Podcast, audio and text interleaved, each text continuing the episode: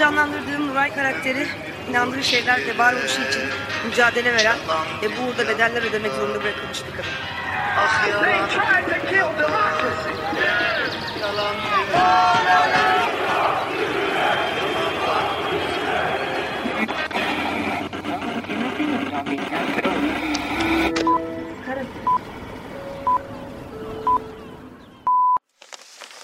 Geçen yılın ardından.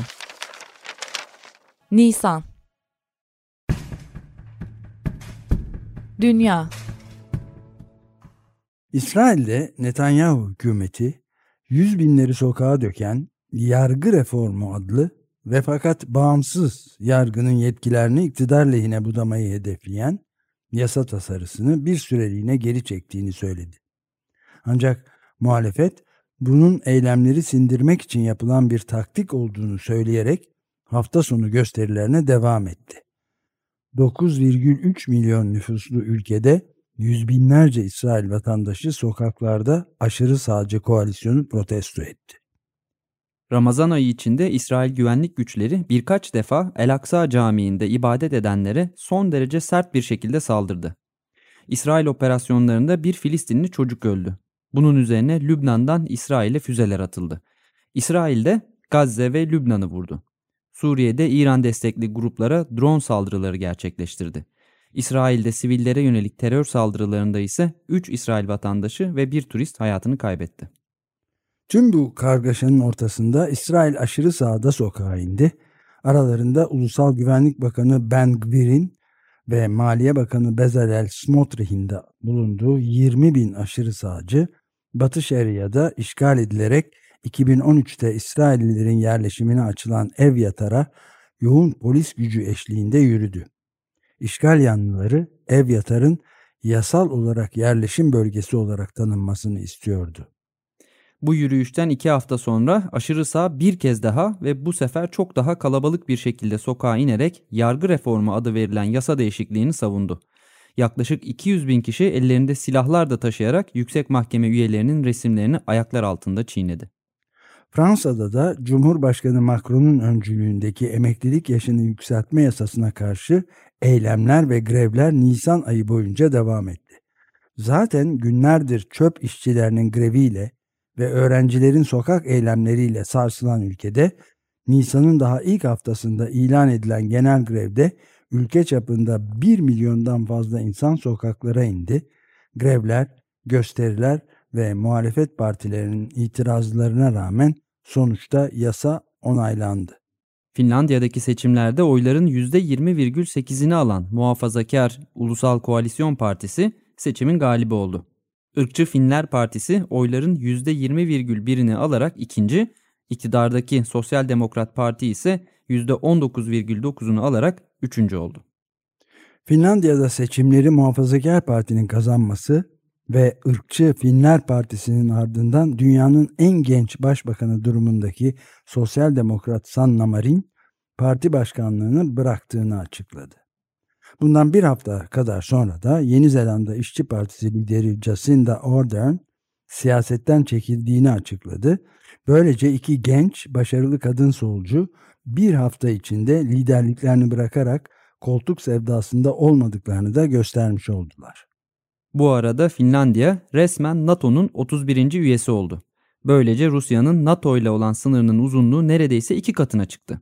Türkiye ve Macaristan'ın itirazlarını düşürmesi sonucu NATO'ya giren Finlandiya'nın ardından bu iki ülkenin İsveç'e yönelik itirazları ise bir süre daha devam etti. Amerika Birleşik Devletleri ordusuna ait 300'den fazla çok gizli dosya basına sızdırıldı. Bu sızıntı Wikileaks'in sızdırdığı Irak dosyalarından sonraki en büyük sızıntı oldu. Dosyalarda Ukrayna Savaşı'na dair Amerikan istihbaratı ve Amerika Birleşik Devletleri'nin kendi müttefikleri olan İsrail, Güney Kore, Ukrayna gibi ülkelerde gerçekleştirdiği istihbarat faaliyetlerine dair bilgiler yer alıyordu. Amerika Birleşik Devletleri'nin Tennessee eyaletinde inanılması güç bir gelişme yaşandı.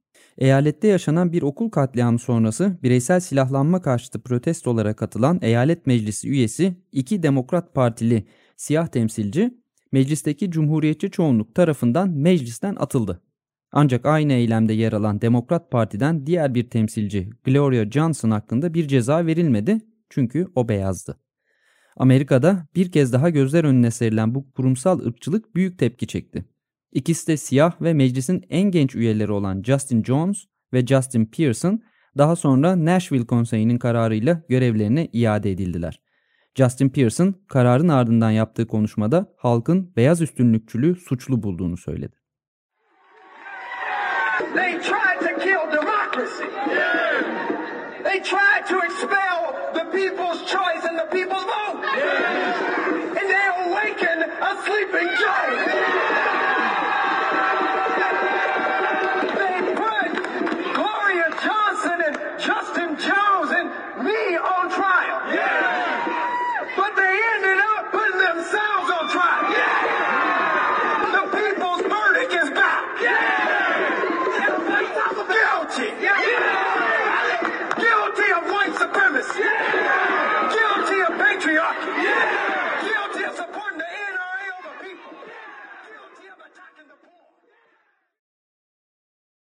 Hemen her gün bir kitle katliamının yaşandığı ve bireysel silahlanmanın ciddi bir tartışma konusu olduğu Amerika Birleşik Devletleri'nde bu kez de bir hafta içinde 3 şaşkınlık verici cinayet işlendi. Önce 16 yaşındaki Ralph Yarl yanlış evin kapısını çaldığı için ev sahibi tarafından vuruldu. Ardından 20 yaşındaki Kaylin Gillis arkadaşlarıyla birlikte yanlış yola girip yanlış evin önüne gelince ev sahibi tarafından vurulup öldürüldü. Daha sonra da iki genç kadın otoparkta yanlış arabanın kapısını açmaya çalışınca koltuktaki şoför tarafından vurularak öldürüldüler. Dördüncü bir saldırıda ise evinin arka bahçesinde basketbol oynayan William White ve 6 yaşındaki kızı Kinsley'in topu yan evin bahçesine kaçınca yan komşu baba ve kızı silahla vurarak yaraladı. Tüm bunlar sadece bir hafta içerisinde oldu. Sudan'da paramiliter hızlı destek güçleri sivil yönetime geçiş sürecinde kendilerinin orduya bağlanması yönündeki planlara karşı darbe girişiminde bulunarak Hartum'da havalimanını ve kritik önemdeki bazı noktaları ele geçirmeye çalıştı. Hızlı destek güçleri diktatör Ömer el-Beşir döneminde Darfur bölgesinde isyanı bastırmak için kullanılan Cancevit milislerinden türeyen paramiliter bir gruptu ve 100 bin militanı ile 2019'daki Sudan devrimi sonrasında demokrasiye geçilmesini engelleyen bir güç olmuştu. Sudan ordusu hızlı destek güçlerinin bir kez daha sivil yönetime geçiş sürecine yönelik kanlı girişimine bu kez sert yanıt verdi ve hızlı destek güçleri karargahlarını bombaladı. Sadece birkaç hafta içerisinde ölü sayısı 600'ü aştı. Yüz binlerce kişi göç etmek zorunda kaldı. Stockholm Uluslararası Barış Araştırmaları Enstitüsü, SIPRI, 2022 yılına ilişkin küresel askeri harcamalar raporunu yayınladı. Rapora göre 2022'de küresel askeri harcamalar bir önceki yıla kıyasla %3.7 artarak 2 trilyon 240 milyar dolara ulaşmıştı. Bu meblağ ülkelerin toplam gayri safi yurt içi hasılalarının %2,2'sini oluşturuyordu. Ukrayna'da savaş tüm yıkıcılığıyla sürerken savaşın kazananları arasında gıda fiyatları üzerine bahis oynayan yüksek riskli koruma fonları hedge funds da girdi. Fosil yakıt şirketlerinin ve silah şirketlerinin yüksek kazançları zaten biliniyordu. Greenpeace ve Lighthouse Reports'un araştırması 10 büyük koruma fonunun savaşın erken döneminde gıda fiyatlarının tırmanacağını öngörerek tahıl ve soya ürünlerine gıda borsalarında yatırım yaptığı ve böylece 2 milyar dolar kar elde ettikleri açıklandı. Onların karı elbette gıda fiyatlarında spekülatif bir yükselme etkisi ve açlığın şiddetlenmesi anlamına geliyordu. Rusya'da Putin'in en güçlü muhalifi Navalny cezaevindeki hücresinde zehirlenerek hastaneye kaldırıldı. Bir başka muhalif siyasetçi Vladimir Karamurza ise vatana ihanetten 25 yıl hapis cezasına çarptırıldı. Eski bir gazeteci olan Karamurza da daha önce iki kez zehirlenmiş ve ölümden dönmüştü.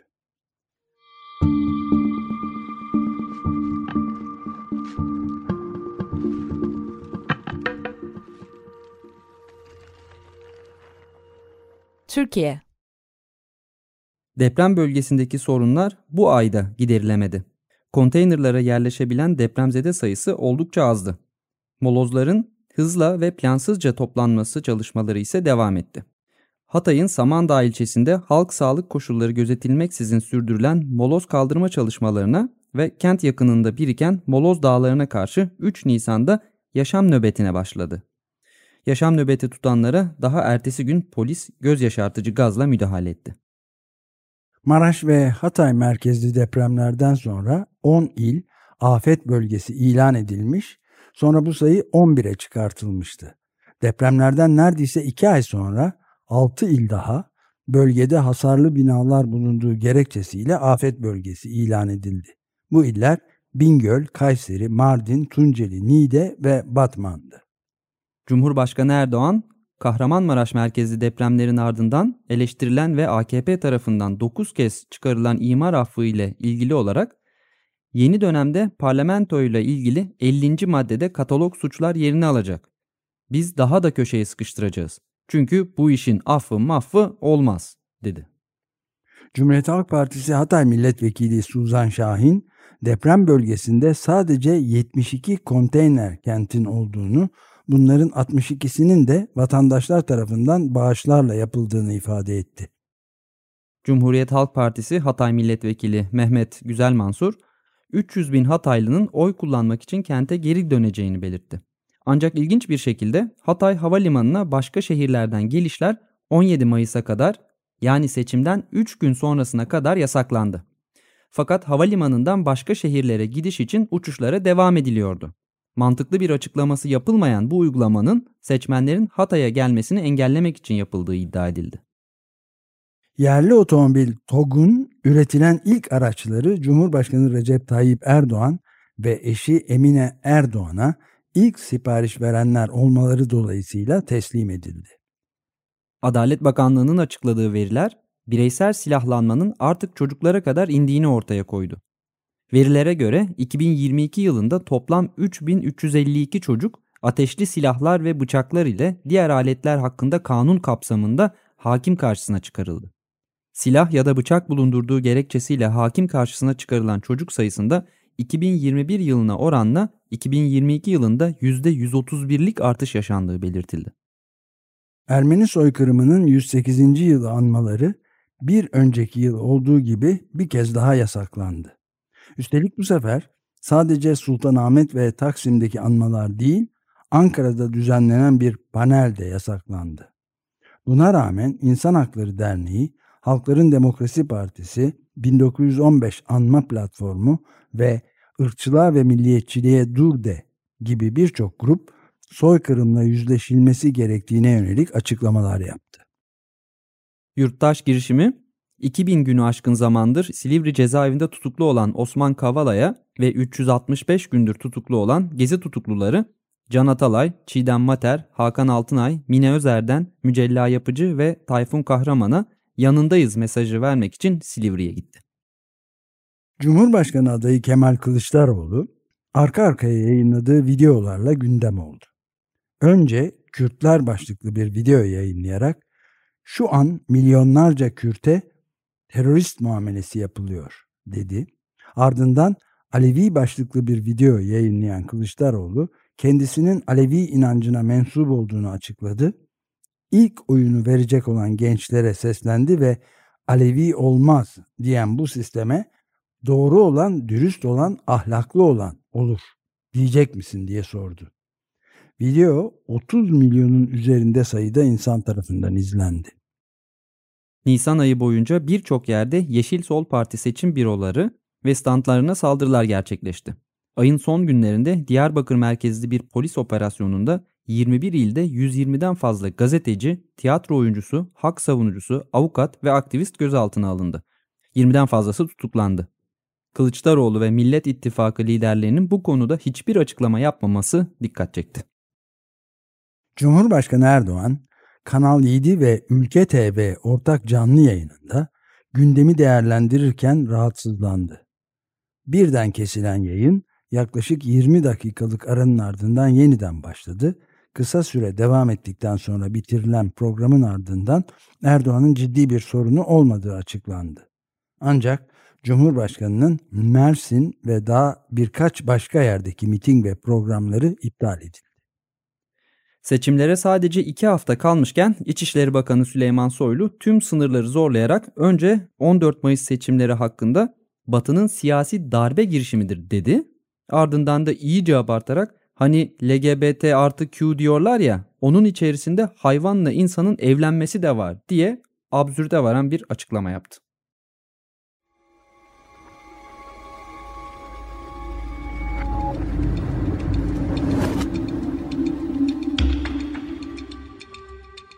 İklim ve çevre. Amerika Birleşik Devletleri'nde Nisan ayının hemen ilk günlerinde meydana gelen fırtınada en az 24 kişi öldü. Tennessee, Arkansas, Alabama, Indiana ve Illinois etkileyen fırtına ve 40'ın üzerinde hortum nedeniyle ağaçlar yıkıldı, arabalar takla attı, evler çöktü. Şiddetli fırtınanın enerji nakil hatlarına verdiği hasar nedeniyle 610 binin üzerinde hane elektriksiz kaldı. Gene Nisan'da Florida'da tarihin en büyük yağmur ve sel olayları yaşandı. Uzmanların bin yılda bir yaşanabilecek bir olay dediği aşırı yağmurlarda 24 saat içerisinde 66 santimlik yağış oldu. Otoyollar sel suları altında kaldı, arabalar sel sularına kapıldı. Laos, Tayland, Bangladeş ve Çin'de ise birçok şehirde sıcaklıklar 40 dereceyi aştı. Bu ülkelerin her biri Nisan ayını rekor sıcaklıklarla bitirdi.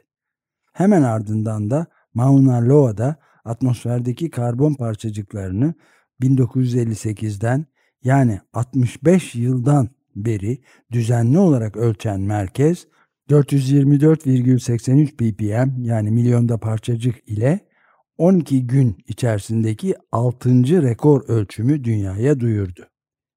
İspanya'da tarihinin en sıcak Nisan ayını yaşadı. Nisan sıcaklıkları mevsim normallerinin 7 ila 11 derece kadar üzerine çıktı. Düşen yağmur miktarı ise mevsim normallerinin dörtte biri kadardı. Avrupa'da Aralık ve Şubat ayları arasında ortalama sıcaklıklar 1991-2020 ortalamasının 1,4 derece üzerinde gerçekleşti. Mevsim normallerinin üzerinde artan sıcaklık 2021-2022 kışını Avrupa'da şimdiye kadar kaydedilen en sıcak ikinci kış mevsimi haline getirdi. Okyanus yüzeyi sıcaklıkları Nisan ayında yeni bir rekor kırdı ve 21,1 derece olarak ölçüldü. Bu 2016 yılında ölçülen 21 dereceyi aşarak yeni bir rekor oldu. Aynı gün atmosferde de rekor kırıldı ve havadaki sera gazı partikülleri milyonda 421 parçacık yani ppm olarak ölçüldü. Böylece karbondioksit partikülleri üst üste 11. kez 2 ppm'den fazla artmış oldu. Nature dergisinde yer alan çok önemli bir araştırma sonucu Antarktika buzullarının beklenenden çok daha hızlı erimekte olduğunu ve bu şekilde devam ederse 2050 yılında Atlantik Okyanusu'ndaki amok akıntısının %40 gibi bir oranda azalacağını ortaya koydu. Normal koşullarda yüzyıllar içerisinde gerçekleşmesi beklenen böylesine bir akıntı hızı düşüşünün 30 yılda gerçekleşebilecek olması bilim dünyasında şok etkisi yarattı. Shell'in de ExxonMobil şirketi gibi iklim değişikliğini çok erken bir tarihte bildiği ortaya çıktı. Yeni bir araştırmanın elde ettiği şirket içi yazışmalara göre Shell'in 1970'lerde görevlendirdiği bilim insanları fosil yakıtların iklimi ısıttığı uyarısını yapıyordu. Şaşırtıcı olmayan şekilde Shell de gerçekleri çok erken bir tarihte öğrenmiş ama gizlemiş ve hatta iklim değişikliğine dair şüphe yaratacak raporlar yayınlayarak düpedüz yalan söylemişti. Global Energy Monitor adlı kuruluş tarafından her yıl kömürlü termik santrallerin bir değerlendirmesini sunan Yükseliş ve Çöküş, Kömürlü Termik Santrallerin Küresel Takibi adlı raporun dokuzuncusu yayınlandı. Türkiye özelinde bir incelemenin de sunulduğu raporda Türkiye'nin tüm dünyada planlanan kömürlü termik santral kapasitesi bakımından Çin ve Hindistan'ın ardından 3. sırada yer aldığı belirtiliyordu. Türkiye'nin proje stokunda yaklaşık 11 gigawattlık yeni kömürlü termik santral projesi yer alıyordu. Paris İklim Anlaşması'nın hedeflerine uymak için bütün dünyada yılda ortalama 117 gigawattlık kömürlü santralin kapatılması gerekirken geçen yıl sadece 26 gigawattlık kömürlü santralin kapatıldığı belirtildi. Amerikalı uzmanlar gıdalardan içme suyuna ve hatta kan damarlarına kadar sızan plastik kirliliğinin çocuk sahibi olmayı giderek zorlaştıracağını açıkladı. Epidemiyolog Shanna Swan ve meslektaşları ftalat gibi endokrin bozucu kimyasallar nedeniyle erkeklerin penislerinin daha anne karnında daraldığını tespit etti. Uzmanlara göre ftalatlar insan vücudundaki endokrin sistemi denen hormon üretim mekanizmasına müdahale ediyor. Bu müdahalede gelişim, üreme, beyin ve bağışıklıktaki problemlere yol açıyordu. Endokrin bozucu kimyasalların tuvalet kağıdı, kişisel bakım ürünleri, kozmetikler, gıda ambalajları, oyuncak ve deterjan gibi yaygın ürünlerde kullanıldığı belirtildi. Öte yandan PAS denilen sonsuza dek kimyasalların kadın doğurganlığı üzerindeki etkisine ilişkin bilinen ilk araştırmaya göre kanlarında yüksek düzeyde sonsuza dek kimyasallar bulunan kadınların gebe kalmaya çalıştıkları ilk yıl içinde hamile kalma şanslarının %40 azaldığını ortaya koydu. Dünya Sağlık Örgütü de aynı hafta yaptığı açıklamada dünya genelinde her 6 kişiden birinin kısırlıktan etkilendiğini duyurmuştu. Bilim insanları mikroplastik ve nanoplastiklerin canlılar için meydana getirdiği tehlikeyi gözler önüne serdi. Fareler üzerinde yapılan araştırma yutulan nanoplastiklerin kan beyin bariyerini aşarak beyne girebileceğini ortaya koydu. En zenginlerin su kullanımında en yoksul kesimlere göre 50 kat daha fazla tüketim yaptıkları ortaya çıktı. Güney Afrika'da Cape Town'da yapılan araştırmaya göre yüzme havuzu, bahçe sulama, araba yıkama gibi temel ihtiyaçların ötesine geçen faaliyetler su kullanımında zengin yoksul ayrımı açısından önemli adaletsizliklere yol açıyordu. Almanya son 3 nükleer reaktörünü de kapatarak nükleer enerji üretimine son verdi. Ukrayna Savaşı nedeniyle reaktörlerin kapatılması Nisan ayına ertelenmişti. Kapatılan reaktörlerin ardından dünya genelinde faaliyet gösteren nükleer reaktör sayısı 419'a geriledi. 2002'de bu sayı 441'di. Dünyanın en büyük 60 bankasının Paris Anlaşması'nın imzalanmasından bu yana fosil yakıt şirketlerine 5,5 trilyon dolar finansman sağladığı açıklandı. Sadece 2022 yılında bu desteğin miktarı 673 milyar dolar olmuştu. Bu desteği sağlayan 60 bankadan 49'u 2050 yılına kadar net sıfır hedefi açıklamıştı. Amerika Birleşik Devletleri'nde yapılan iki yeni araştırma, açıklanan resmi metan salım oranlarının gerçeklerden çok daha az olduğunu bir kez daha gösterdi. Amerika Birleşik Devletleri'ndeki fosil yakıt çıkarma alanlarında yeni geliştirilen ölçüm tekniği ile yapılan araştırmalar, Amerika'nın metan salımlarının resmi olarak ilan edilen ölçümlerden %70 daha fazla olduğunu ortaya koydu. Yeryüzü gününde her yıl olduğu gibi bu yılda on binlerce kişi birçok ülkede sokaklardaydı. En büyük gösteriler Amerika Birleşik Devletleri ve Britanya'da gerçekleşti. Britanya'da yok oluş isyanı 200 kadar çevre örgütünü birleştirerek The Big One hareketini kurduğunu ilan ederek on binlerce kişiyle sokağa indi. Türkiye'deki depremlerden arıların da etkilendiği ortaya çıktı. Deprem bölgesinde arılar depreme kış mevsimi dolayısıyla kış salkımı pozisyonunda yakalanmıştı. Bu halde depreme yakalanan arıların panik nedeniyle strese girdiği ve bir süre bal yapamadığı söylendi. Ardından gelen soğuk havanın ve aşırı yağışlarında arıları ve arıların bal yaptığı bitkileri olumsuz etkilediği belirtildi. Seçimlere sadece 3 hafta kala Karadeniz gazının tesislere gönderilmesi büyük bir törenle duyuruldu. Cumhurbaşkanı Erdoğan bir müjde vererek bir ay boyunca tüm konutların gaz kullanımının ücretsiz olacağını açıkladı. Bu açıklamadan hemen birkaç gün sonra da İçişleri Bakanı Süleyman Soylu, Gabar'da Suudi Arabistan kalitesinde petrol bulduklarını duyurdu. Gabar petrolünün Türkiye'nin ihtiyacının %12'sini karşılayacağı söylendi. Fosil yakıtlara yönelik tırnak içerisinde bu müjdelerin hemen ardından Akkuyu Nükleer Santrali'ne nükleer yakıt çubuklarının gelişi büyük bir törenle sanki santral açılışıymışçasına kutlandı. Aslında inşası devam etmekte olan santrale yakıt çubuklarının getirilmesi yıl ortasında planlanırken seçimlerin erkene alınması sebebiyle yoktan var edilen bir törenle bir nükleer gösteri yapılmış oldu. Nükleer karşıtı platform Mersin ve İstanbul'da santral törenini protesto etti. Ancak polis defalarca aktivistlerin otobüsünü durdurdu, bazı aktivistleri gözaltına aldı.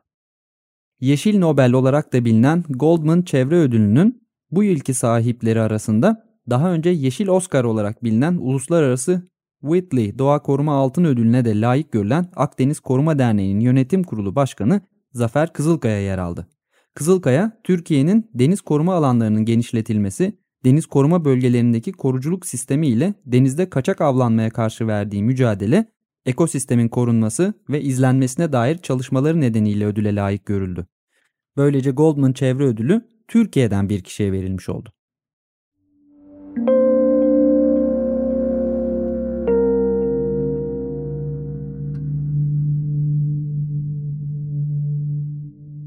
Ayın Sözü Güney Kutbu'ndan yeryüzü gezegenine şu mesaj gitti.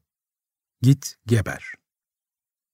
Yazar, akademisyen ve aktivist Bill McKibben, Nature dergisinde yayınlanan yeni bir araştırmayı bilim dilinden gündelik dile böyle tercüme ediyor. Araştırmada Antarktika buzlarının hızla erimesinin derin deniz dibi akıntılarını 2050'ye kalmadan %40 oranında yavaşlatacağı, bunun da dünyanın iklimini yüzlerce yıl boyunca alt üst edeceği belirtiliyor. Substack.com